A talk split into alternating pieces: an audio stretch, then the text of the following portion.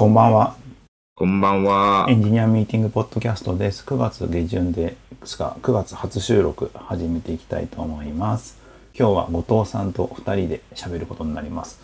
もともと佐竹さんがと2人で喋る予定だったのが、佐竹さんが収録開始時にこ来ず、ななぜか、いや、なんか出張でいないって聞いた後藤さんがいるっていう。いやー、ちょうどですね。今日、あれですもんね、収録がちょっと伸びたから、あ、伸びたっていうかそうそうそう延期したから、うん。微妙に。うん。そう。そしたら、帰国日の夜になってたから、空いてるわ。どこ行ってたんですか？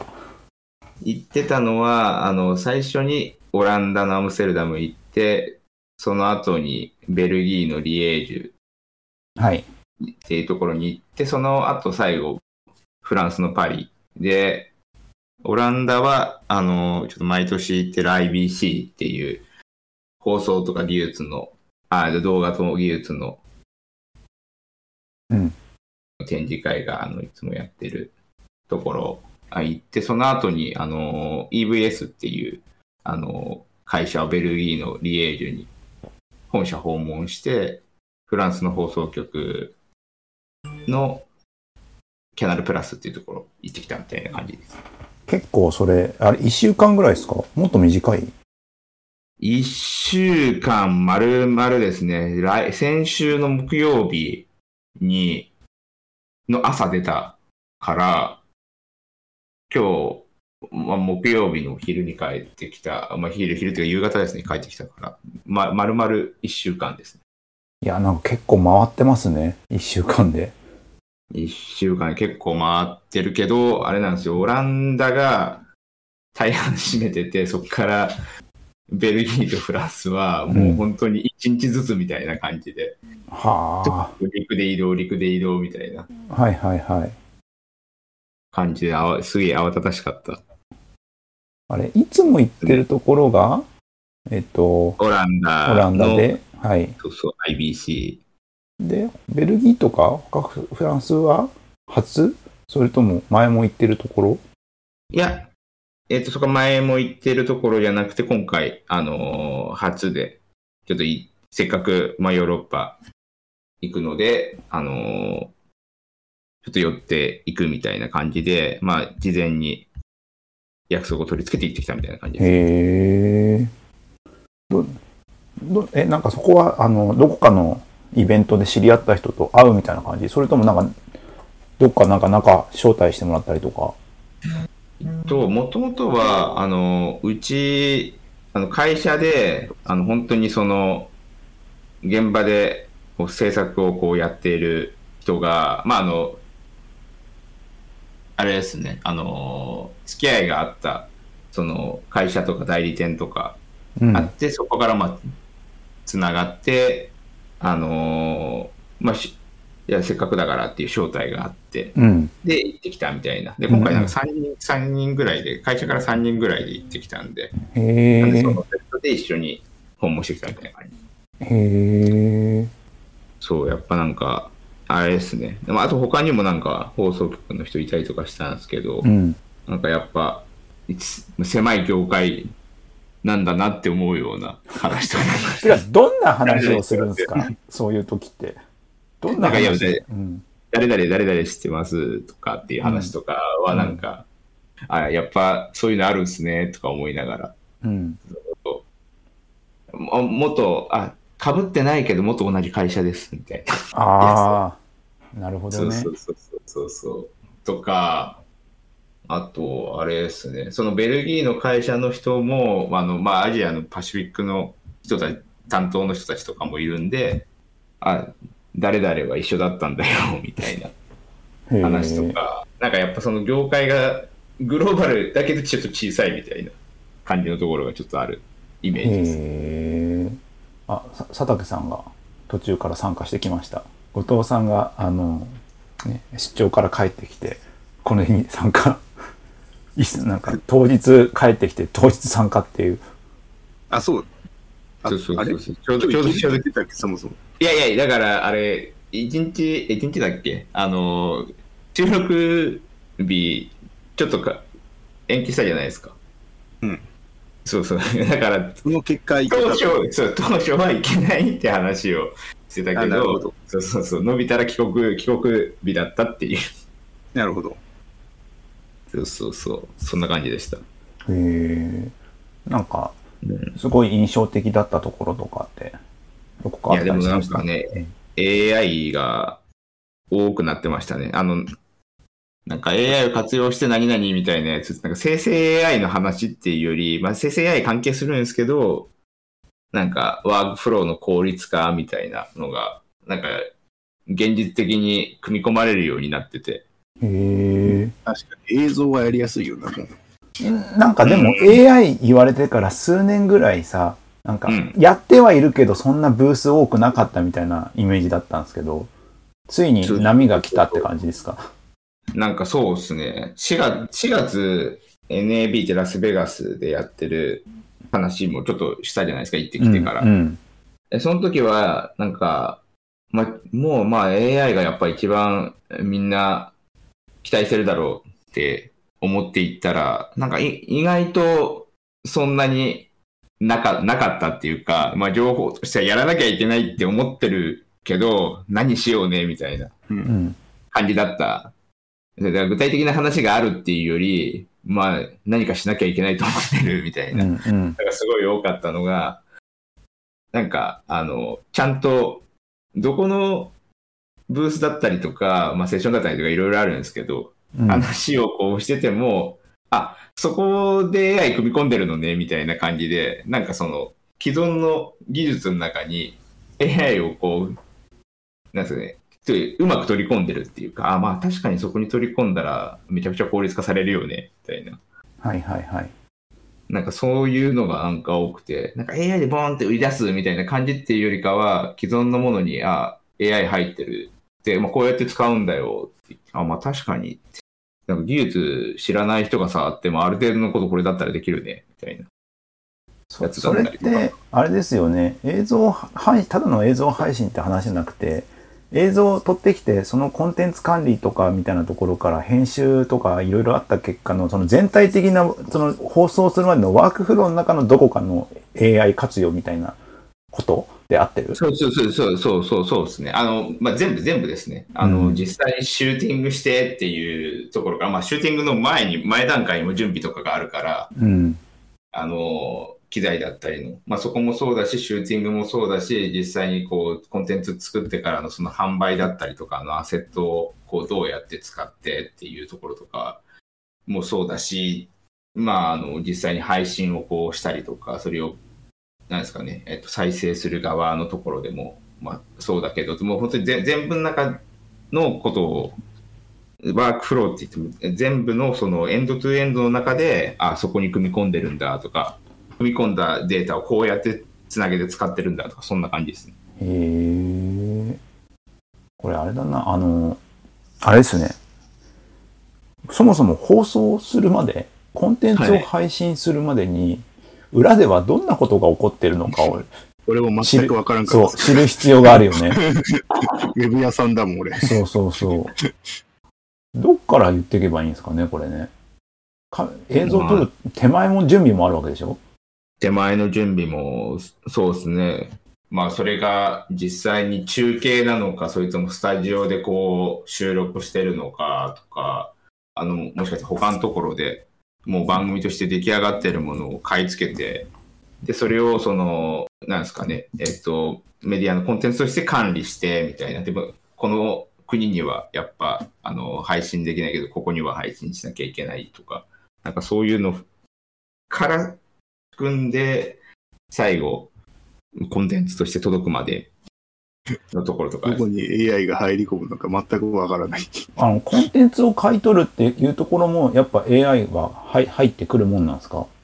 コンテンツを、あの、ここで、えっと、売った方が、多分マネタイズができるとか、あああ、なるそんなほど。話とかはありましたね。あとなんかその番組の見方の傾向うん。が、あの、まあ、分析こうされて、あの、まあ、なんか、あれじゃないですか。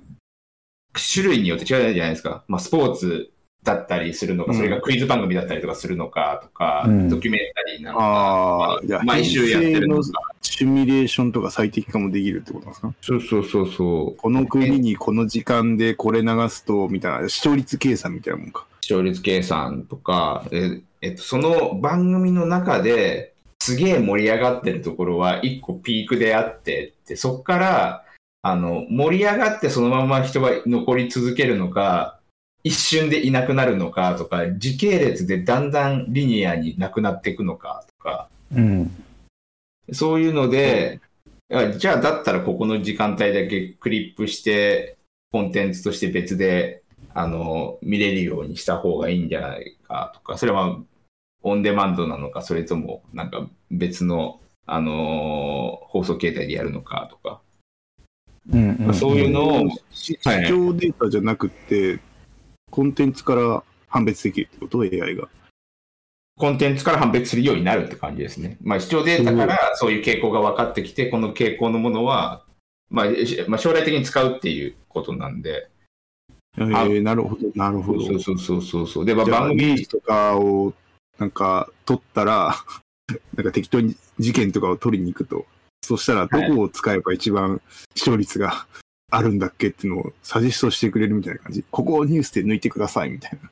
まあ、あの、そそうなんですけど、でもそれ、それやりすぎると、あれじゃないですか。な何をこう報道したいのかがなくなっちゃうから。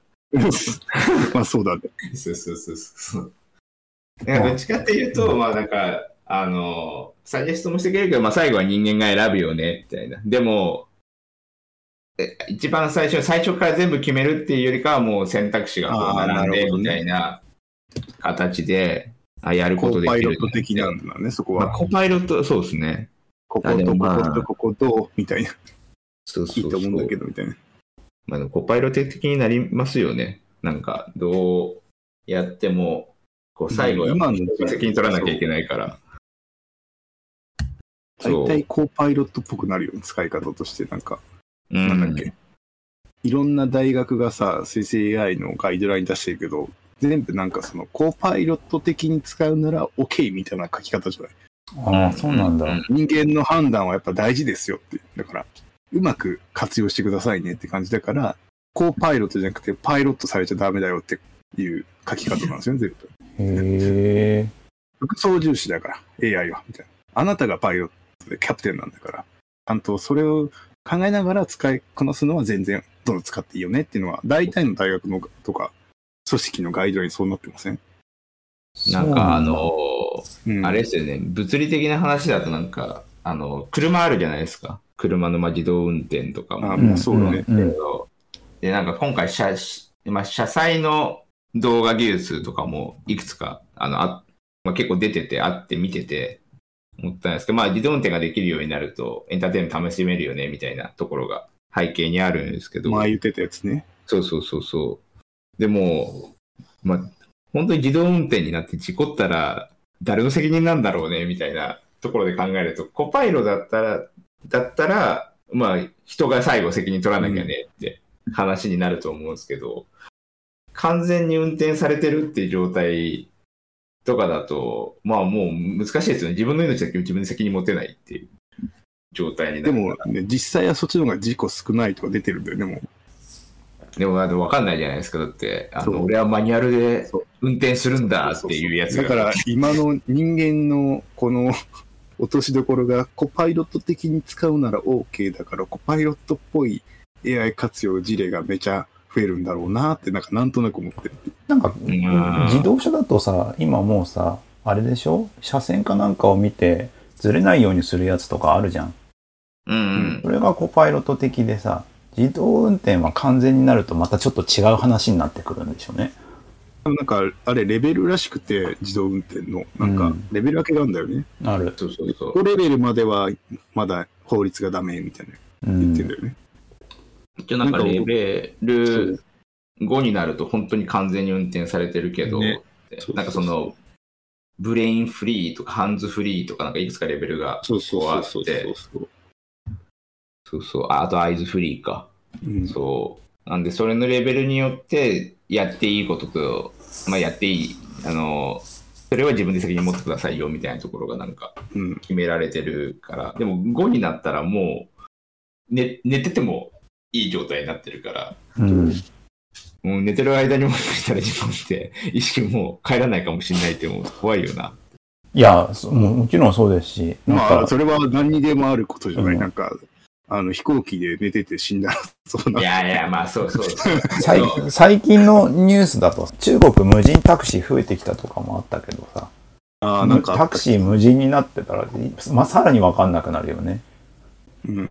なんか乗用車の誰誰の責任だって、か 客のせいなのか、AI のせいなのかよくわかんなくなってくるよね。こあの、AI タクシーとか乗ってくると。だからなんか人間があれなんじゃない？乗るときにバンジージャンプとかと同じでさ、死んでも一切の責任を このいやー、それ流行るかって言って乗るんじゃないのかな。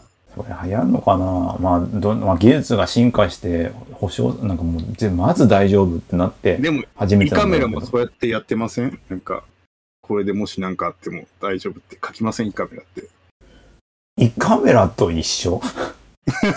なんか胃カメラのさ、責任は、なんか、ななんかまずいことがあっても、うん。なんか面積書かせられるじゃん、胃カメラって毎回。なんか、なんか問題があった時にとかね。んそうそうそう、そういうことなんじゃない？毎回、チェックするときに、QR コードかなんかで開けて入るときに、この QR コードでチェックしたときは同意しているとみなします？そう。いやー、そうね。そうしないともう何もやれないよね。うーんなんか、後藤さんが見てて AI とかそういうので、あ、ここに使ってんだ、すごいなと思ったとことかなんかありました？そう、まあ、ここに使ってるんだ、すごいなっていう感じよりかは、あのーあれですね、まあ、確かにって思うやつとかだったんですけど、スローモーションのスーパースローを、こう、作るとか、あのどういうこと？えフレーム補間して。あー、すごい。なんていうのそれ？アップサンプリングって言うんですかそれは？もう、あまあ、まあ、あれじゃないですかね。AI で保管したアップサンプリングっていう形に多分なるんでしょうね。だってない情報を、こう、補間して埋めちゃってんだもん。そうそうそうそうそう。そっだからまあ、か。高精細カメラじゃなくても、一応、ね、そうでできるっていうのこが。のスーパースローは本当のスーパースローと呼んでいいのかよくわからんよね、なんか。あ、でもなんか、言ってたのが、あのー絶対に、あのー試合のその判定とかだったりとか、何かを判定するのに使うのは、やっぱダメってなってる。表現として遅い映像はいいけどさ、これは何かのスーパースローですって言っちゃダメだよねってこと絶対。うーん。だって補間してるだけだからね。そう。でもなんか演出としてだったら、やっぱできるね、みたいなそうそうそうそう。話が。スローにしてるというよりかは時間を伸ばしてる感覚でしょ。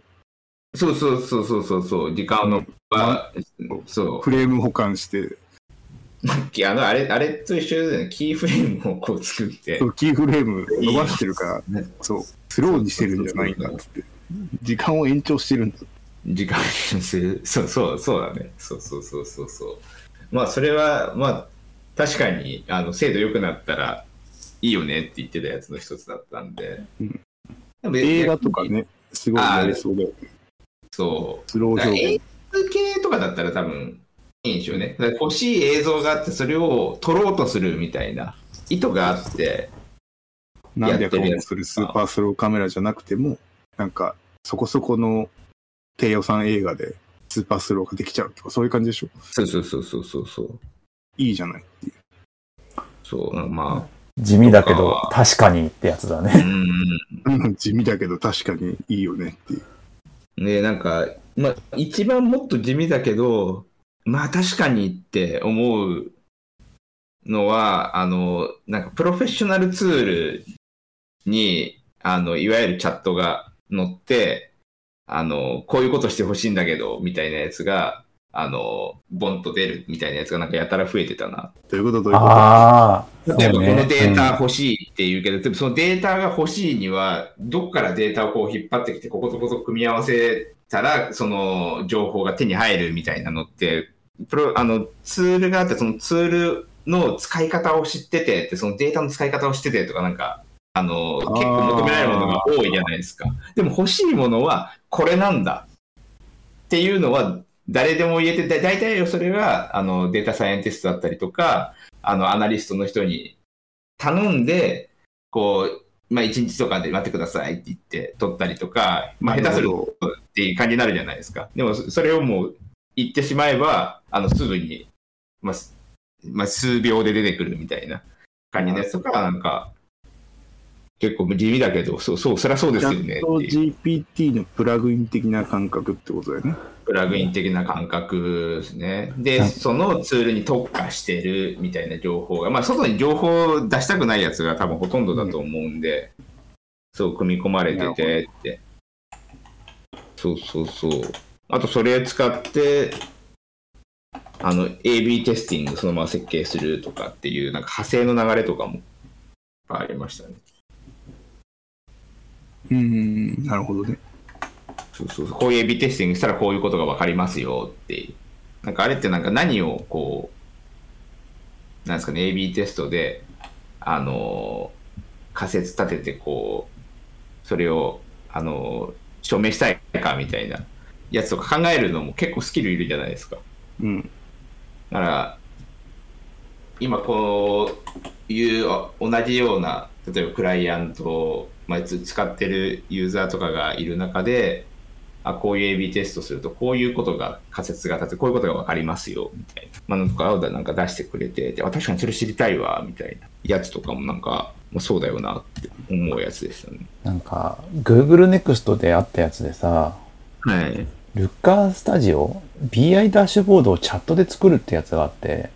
こんなデータが欲しいんだけどって言ったら、できそうじゃないですか、なんか。それ作って、どんな見せ方がいいですかっていうのをチャット UI でやるんだよね。わやや面倒そうだけど。で、チャットでダッシュボードができるっていう。うわあなんかすごいなーって思いながらさ、動画眺めてたけど。ー。コンサルみたいにやってくれるみたいな感じですよね。うん。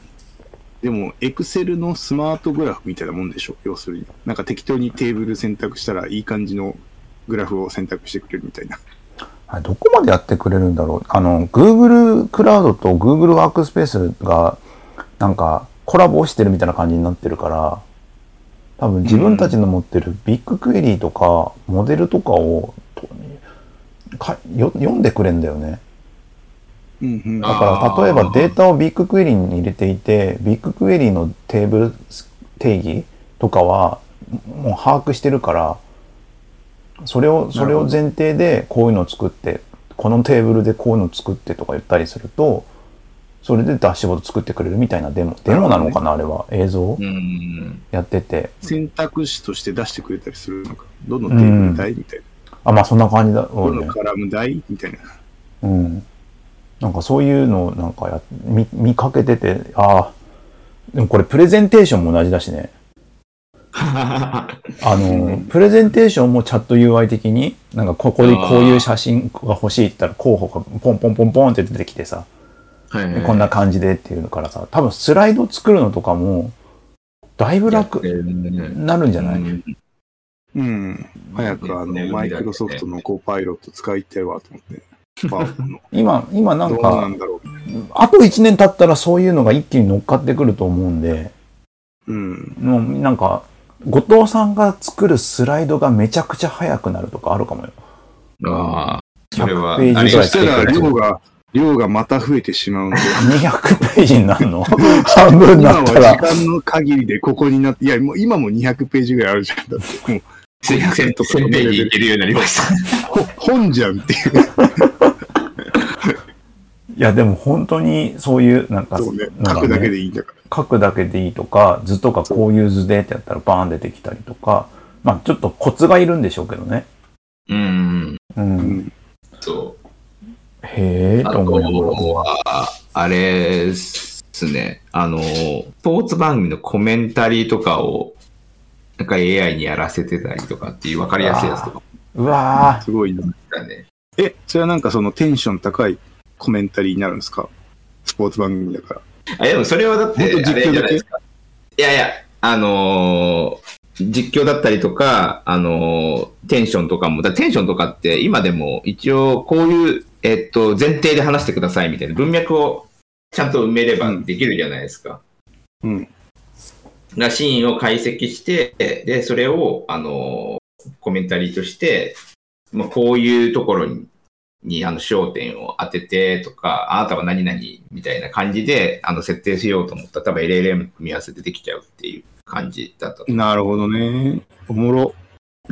子供の運動会のコメンタリーつけれるとかそういうことね。そうそうそうそうそう。しかもちょっと趣向を凝らしてね、男性、女性、男性、女性とかなんか、そうね。ね、いろんな鳥たち一郎風で、みたいな。コメンタリーか。大変だね。なんか吉本がお笑い芸人いっぱいニュースキャスター、コメンテーターとして入ってきてるのに、それが AI に取って代わられる可能性があると。でもなんか吉本とかはさ、あの、うんバーチャル、あば、なんだ、その、あ売ってるじゃん、声とか、うん。あの、ビジュアルとかをさ、うん。まあ、デジタルツールみたいな感じで、うん。そうやってやっていくのもありなんじゃない？だから。ば、なん、なんだっけ、あの、デジタル写真集みたいなやつとかも、そう、AI でなんか作ったやつとかもあったけど、そうやって、なんか著作権者のコンテンツの人が、なんか、コメンテーターみたいなうん。AI にもなって、なんかどっかの猫型ロボットみたいなやつの乗っかって、月額いくらで、なんか芸人がいるような、解消してくれるようなのができるってことですよね。平野レミロボット見た？あー、ちょっとあれ気になったけどさ、朝見ててさ、うん。あの、み詳しく見てないんだよね。レミロイドでしょ。レミロイド。ええ？微妙にビジュアルが不気味で、めっちゃおもろいなと思って。ロボットの格好をして、そうそうそう。あの、ん何々で作った、なんか、と何々で料理作ってって言ったら、なんか言ってくれるってやつね。なチャット GPT を活用とか言ってたけど。うんいや、ロボットね、っていうね。いやーでも何でも組み合わせればいけんだなっていう感じだからロロボよりもやっぱその声とか、なんか先に来るじゃない。やっぱり。あとは喋らせればいいだけだからさ。うん。うん。コメンタリーではまあちょうどいいよね。なんか。だから中山きんに君とかがさ、うん。声そのボイス時代のフォントを作っといて、うんあと雰囲気でこういうふうにコメンタリーしてくれとかめちゃくちゃウケそうじゃない？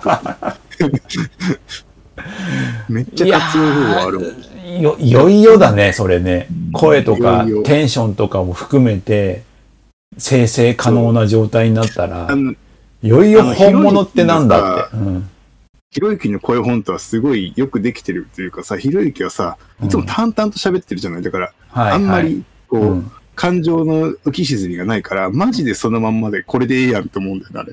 ちょっとだけやっぱ気になるとこあるけど、YouTube とかで結構よくあるじゃない、ひろゆきのあの、声本当ではい。出てるやつ。はい。マジでなんか、こいつはこれでいいなと思って。そうだそういうのあよね。り、ある気がするな。じゃあ、ちょっと、あの、あれ、今日出なきゃいけないから、はい。結構出ます。そんなわけで、お疲れ様です。お疲れ様で。ですそんなわけで、お父さんは、あの、出張がてら30分だけ参加していただいた形ですけどなんじゃ、それ。そうなんですよ。で、今日なんですけどもさ、佐竹さん、あのーでも AI の話もあれだな。あの、今月、もう9月下旬になっちゃいましたけど、ああ iPhone15 も出たのかな？はい。買いましたよ、僕はもう。買ったんすか？もう12ミニが僕限界なんですよ。はい。どどう限界かっていうとね、かなバッテリーがまず100%に充電されない？はい。80で止まるんですよ。で、はいはい。80で止まったと思って使ってるじゃないですか。うん。20%ぐらいになると急に10%一気に減ったりするんですよ。あー、まあ、ばバッテリーがめちゃ不安定なのと、あとなんか知んないけど、めちゃくちゃ落ちる。あっていうのもあって、もういろいろ限界だなと思って、ー。うん。これがバッテリー交換で治るのか、もうようわからんから、買おうって感じでした。いや、なんかもう最近の人たちはさ、バッテリーの交換のために iPhone 買い替えてない？それもある。けど、まあ、こ交換しても2万ぐらいなんだよね。ああ、バッテリー。ーを。うん。バッテリー。まあ、そ、まあいいかなと、どっちにしようかなと思ったけど、うん。僕、アプリがなんか職業柄なんですけど、うん。あの iPhone のアプリ僕800個入ってるんですよ。800個入ってて、もうなんか、それもなんか問題なんじゃないかと思思い出して、ちょっとうんいろいろアップグレードしないと、ちょっとこのまま仕事をやっていけないぞみたいな。はい。めっちゃ落ちるんですよ。ちょっと800アップあればグレードしたら、ね。パンうん。800個。普通の人はなんか200ぐらいが普通の人の数らしいですけど、うん。職業柄ね、800個あるんですよ。まあ、それは買うしかないね。そう、だからもうちょっとここ、仕事を円滑に進めるための投資ですみたいな感じで買おうっていう。あれ、あと届いたんす下取りがまかあまだ28日出荷だった僕。当 ?28 日か。のうん。9時、9時、午後9時スタート、うん先週のうん15日の。うん僕、9時半ぐらいに買ったんですよ。うん。それで28日ってなってた。へえ。でもちょっと、12から15なんで、まあ、一応ちゃんと使ったかな？みたいな。はいはいはいはい。で、あと、下取り出したら、あの、3万7千円ぐらい？うんうんで査定額出てたから、うん。うん。まあじゃあ、なんか、来年になってこれがさ、2万とかになるんだったらさ、まあ、ちょうど3万ぐらいだったら下取り出してもなんか、旨味あるじゃないですか。まあまあまあ、そうね。うん、ここかなみたいな感じで出しとこう。へえ。いや、でも本当に、あの、USB-C になったとか、地味なところ、ね、なんかちょっと素材変わったとか、ぐらい。素材どうなんチタン。チタンにはしなかったけど、さすがに。うん、高くて。ああ、あ、普通の iPhone にしたんですか？プロじゃなくて。プロじゃない方あ、にした。そうなんだ。僕カメラ使わないんですよ、全然。ああ、まあそうね、カメラ使わないと、うん。なんか、いいかなと思って、カメラ使わないから全然。まあカメラ使う使わないで確かにずれますね。うん。確かに。なんかか、ほとんど変わんないからなと思って、チタン、ケースつけちゃったらもう、チタン関係ないよなと思って。まあ確かにね、そうだね。なんかあんまり、そう、ものとしてさ、なんか、プロ感がないの嫌じゃないですか。本当にあレンズの数だけみたいなさ、ー持ってて。うん。うん。じゃあいいかなと思って。でも、でもなんかやっぱし売れてますとか言ってるもんね。どれねだけ売れるかわかんないけど、でもなんか、うん。こんだけ似たようなのばっか作りやがってとか思いながらもさ、売れるんだなって。売れるのかなかな正確に言うと。最初はみんな買うだろうから。うーん、どうなんだろう。あんまり売れないと思うけどね、多分。あの感じだと。うん。なんか、劇的に何か変わったとかなないからな。いや、そんなん数年ずっとでしょ。うん。それこそ、あれ、プロがで、C ぐらいですよね、んマジで。ん？USB-C ぐらいだよね、大きい。そうそうそう。なんか違いって。C ぐらい、あの、実質影響あるのは。そう。いや、じ自分も去年買い替えてて、うん。僕は、えっと、14プロかな？を買っ持って10まだ売売ってるしね、継続して売るってなってるしね。あ、そうなんだ。そう、14プロなんですけど、あのー USB-C 買い替えも含めて、下取り含めて、やるかどうかを一瞬悩んだんですよ。うんうんうん。だけど、あの、USB-C になるじゃないですか。で、USB-C になると、あの、今僕が手元にあるのが、AirPod Pro と、うん。あの、会社用携帯も iPhone なんですけど、うん。iPhone 結局ライトとニングいるよライトニングいるじゃんってなって、あの、変換買えばいいじゃないですか、変換。傘あれもさ、分かってるけどさ、分かってるけどさ、じゃん。ジョジョークとして出してないか、もうお前ら。もう狙狙ってるよね、あれね。ってるよなと思って。なんなの？これは、こう、面白いと思っイヤホンジャック to US、あの、ライトニングか。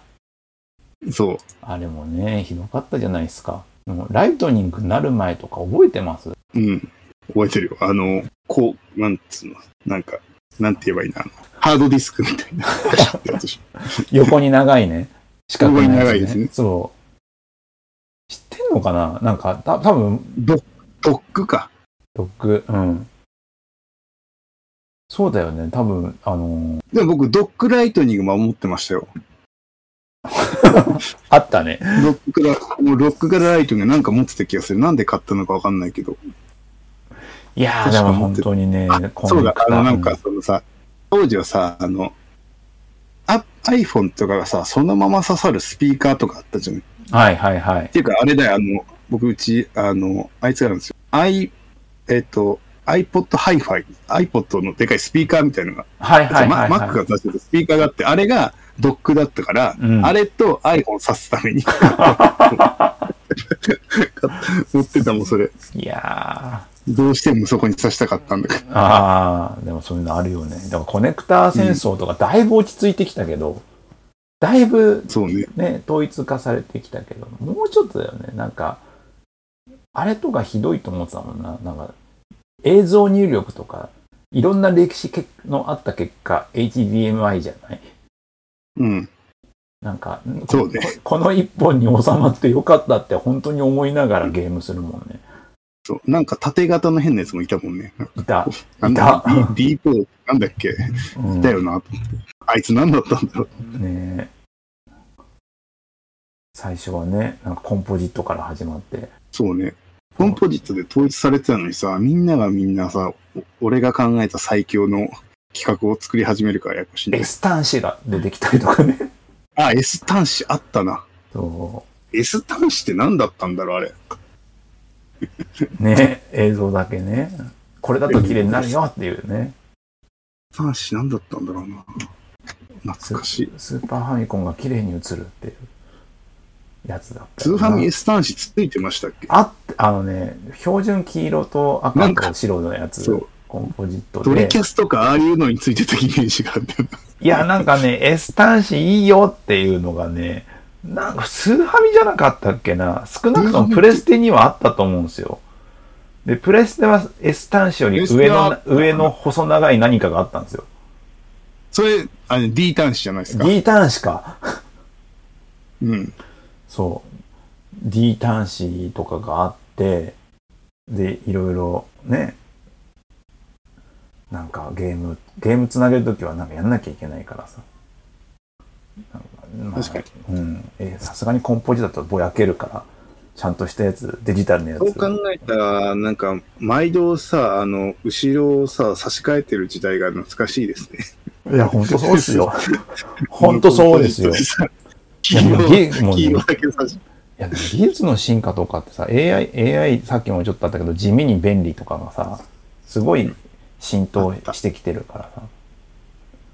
そう考えたらさ、一番最初のファミコンのさ、あの、アンテナのやつをこうやってコネコネしてやるやつあったじゃん。うん覚えてます？覚えてるよ。あれとか何だったんだ？どういう技術だったのかもうわからんよね。ようやるわだよね、あれね。映像をね。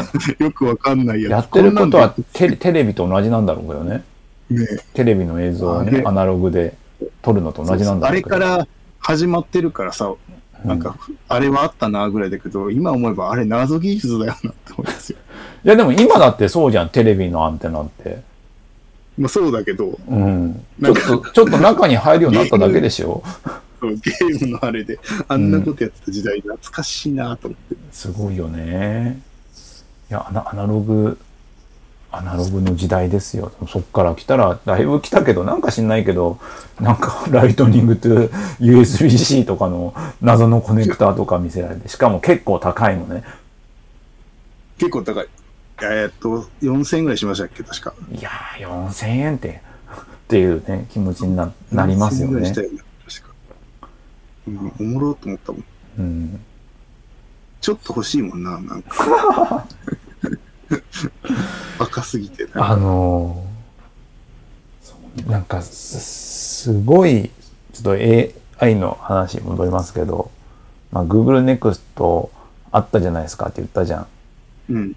で、その、デュエット AI と、えっ、と、バーテックス AI か。うんで、二つでなんかやりますぜみたいなことやっててさ。うんで、デュエット AI の方のやつを眺めてたけど、なんか見てて、これ、どれくらいの人が使いこなせんだろうなって思いながらてちょっと眺めてた。うん。その雰囲気ビデオしか見てないけど、ようわからんかったっすもん。その雰囲気しか伝わらん。いや、だから雰囲気をつくのを作るプレゼンを作るにはいいんじゃない？ああ、そういうこと？うん。ビジョンプレイとかさ。今もやります？その組織の中で、なんか月初とか、期書かなんかに、こういうことをしますよ。すよ々はっても。ちろんもちろん。あれもちろん作やりますよ。あれ作るのが多分めちゃくちゃ楽になると思まあそうだよね。う。うん。勇敢な感じでって言ったら使。えるんだろうな本当に。ね、いつからさ、なんかうイメージで言うとさ、チームメンバーの顔を入れてさ、勇敢な感じでって言ってさ、なんかそれっぽい画像が出てくるとあかあ、それはね、もうやってる。もうさ、やってるますえ、あいいで？画像は。だって、そう、クソコラ選手権じゃないですか、あれって。あ、そうだね。クソコラ選手権だね。だからもうね、えっ、とね、去年ぐらいからもうね、かかなり活用してる。そそれで、お、面白くするとかはどうす、どこで、どこで差別化するの？だからその最終はフォトショップでこうクソコラにするんだけど、こういろんな素材が欲しいじゃないうん。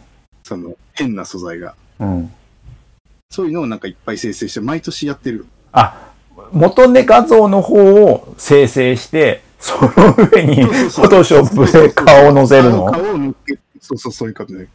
こういうシチュエーションのこういうがこ画像みたいなとか背景とか欲しいじゃん。はい、そうはいいう、はいのを別々に生成して、全部まとめ上げてクソコラ作ってたよ。ああ、要はなんか、あの、コスプレとかすると大変だから、それっぽいポーズをえね、あの、生成して、なんか、そう。盛り上げポスターみたいにするみたいなやつか。そうそう。僕らは小売りだからさ、小売りの店員のやつをよく使うんだけど、うん。なんか、右手に鮭を持ち、左手になんか大根かなんかを持ったテンションの高い店員さんで、うんエプロン、何色のエプロンをしているみたいなとか、こうそういうのをプロンプトでやって作ってた。そんなやついないじゃん、素材として。いや、まあ、いないけどさ、作った後にそれをフォトショップでさ、実際のチームリーダーとかの顔にするっていう作業がさ、そうそう。あるある。そっち、そっち、そっちは、そっちはせ自動化しないの？自動化しない。やっぱ、その、やっぱユーモアの選手が問われるじゃないですか、そこは。まあそうだけどさ、そうだけどさ、いやそこにこだわりを入れんだ。そこにこだわり。ああ。いやー、なんか、うん、意外と全部なくなりそうでなくなんないね。うん。だから逆ディープフェイクみたいな感じだよね。顔だけ残して、あと全部嘘みたいな。いやでも、それたらこの人の顔に合わせた形でとか、ね、できればいいんだけどね。うん。今でもファイヤーフライ結構優秀だから、今年はみんなファイヤーフライで頑張ってそれでやるんじゃないかな。ファイヤーフライって？アドビのあ生成で。あいつめちゃくちゃ優秀だよ。むっちゃみんな使ってるから、今。あ。そうなんだ。うんえ、何が違うの？かなりは綺麗。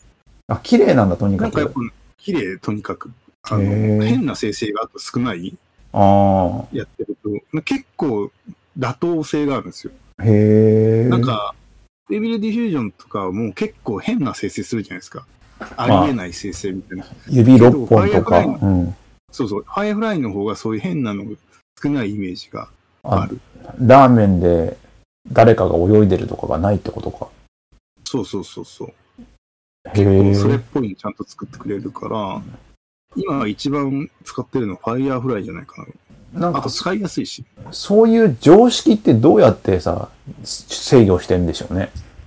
ね。でもネガティブプロンプトみたいなんでやってんのかなんかちょうどうまいことやってんのかもしれないけど。へえ。何がいいってさ、その、やっぱもう、エディターだからさ、うん。調整もやりながらやれるんですよ。はいはいはいい。 Stable Diffusion ってさ、一回出して、うんそれをさらに、えっと、フォトショとかに読んで、ちょっとおかしいところを修正してまた読ますよね。はい。これくっそめんどいじゃない。うん。これがないから、うんフォトショー上で直しながら、また生成っていうのができるから、めちゃ使いやすい。はいはいはい。なるほどね。結構使えるなって。へえ。あのーこう、なんだろう。画角を広げるっていうか、そのないと、周囲のないところ、うん。広げたりするの優秀だし、はいはい。で、なんかもう、一応今、なんだっけ、アドビが、なんか、全部、なんか問題になったら全部、我々が、なんか保証しますって言ってるからさ、うん。普通に使える？ああ。すごいね。後追いではあるけども、なんか使いやすさでって感じなんだね。そう、もともとやっぱアドビ先生とかで結構やってたから、うん。そこに昨今の生成 AI の精度を乗っけたって感じだから、その、周りのワークフローがもう整備されてるんだよね。なるほどね。うん。いや、でもワークフロー大事っすね。なんか AI を活用しようっていう時にさ、さっきのテレビのコンテ、テレビコンテンツを配信とかのさ、その運用もそうだけど、我々は何をしているのかっていうところをきちんと整理して、ここは AI でいいよねっていうのがなんかもう、スタンダードじゃん。普通にやるのに。うん。なんか、でもそれをほんと最近、如実に大事だなって思うようになったね。だから、GitHub コパイロットがこんだけ受けてるのはそういうことでしょ。なんかワークフローにすごい即してるからさ、うん。なんか関数名ちゃんと書いてコメントを書くってさ、なんか AI のためでなくてもさ、その、熟練プログラマーをやったりするじゃない。うん。インターアウト、こういう風に言って、うん設計してから中書き出すって。うん。そのワークフローに完全に合致してるから、うん。それ使うよね。そうだよね。うん。いや、だからコパイロットとか、あれは結構単純にさ、あの、ソースコードを書いたら出てくるっていうぐらいな感じのところだったのがさ、うん実はそういうコメントを書くとかさ、そうそう。なんかその前後のところをきれいに書くとさらになんかパフォーマンス良くなるってやつじゃん。うん。だコーディングのワークフローにこうスッと入ってきて余計なこと追加しなくていいっていうかさ、うん。別にそのまま書いてもいいことが、キュッてこう横に入ってくる入り方がうまいよね。で でも、別ツール立ち上げてとかじゃなくて。こでも GitHub コパイロットは、なんか、それができる人って、いるとは限らないじゃんはあるからね。まあね。うん。いや、なんか見てて、その使ってる人とかを見てて、ちゃんとしてる人はそう書くから、さらにスピードが上がるけど、ちゃんとしてない人そう書かないから。ああ、なるほどね。うん。でもなんか入力補完をうまく聞かせてコード書くのと感覚近いんじゃないの？あ、まあ、感覚は近いよ。入力補完で書くのと感覚は近いけど、だけど関数の、関数の名前を、説、まずコメントで書くじゃん。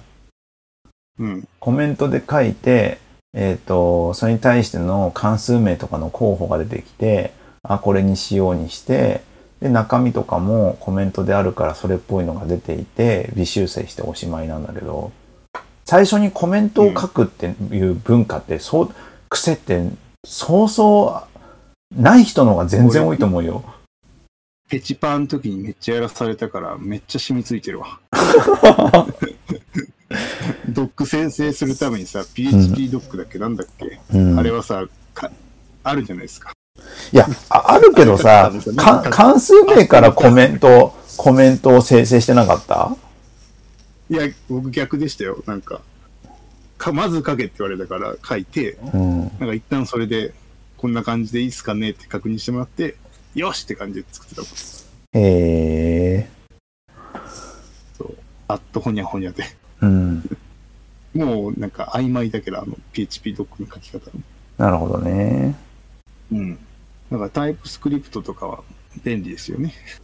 なるほどね。一行書いちゃえばなんか大体書いてくれたりするし。うんうんうん。いやー、すごいな。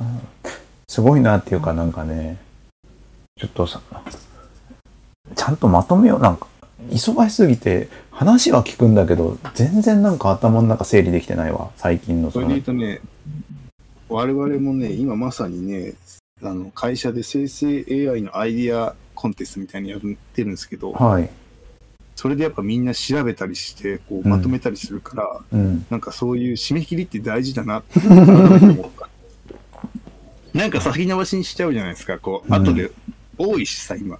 うん、多い。さ、アイディアコンテスト、賞金出ますってやるとさ、みんなそれに向かうからさ、うん一旦今の現状を調べるために結構頑張ってインプットするじゃない。あそうだね。そういうあるんだ、みたいなさ、うん。こう、有名じゃないやつも探すから、やっぱ締め切り大事だなと思って、今回思った。明日が締め切りなんですけど、ああ、みんなめっちゃこ、う調べたりするから、いろいろ楽しなこと増えますね。はい。とは、そろそろ時間つけないよね、ね。問題は。まあ、うんそこは後々ですけど、あの、そろそろ時間です。はいはいでは、ここまで聞いてくださった皆様ありがとうございました。感想は X で、シャープエンジニアミーティングでお願いします。慣れないよね。っていうかさ。あの、ニュースサイトとかさ、そう、X かっこ旧ツイッターとかですか？あれもう、もうメディアでもうさ、揃えたよね、完全に。うん。統一させてきてるよね。そう。だから、なんか余計、増えとるやないかい説明が。長くなっとるっていうね。長くなっとるがな、みたいうな。ん。ねまあ、有料になるかもしれないってあったんで。ね。ね、有料検討してるって。有料になったらどうなんだろうな、世界観。いや、どうなるってか誰が残るっていう話だよね。そう。廃人だけ残るのか、どうなんだろうね。スレッズに流れるのか。うん。全然、全然想像つかないんだよな。ねだから見えてるイーロン・マスクはやはり天才なのかもしれない。知れないね。はい、うん。そんな感じで終わりにしたいと思います。ありがとうございました。ありがとうございました。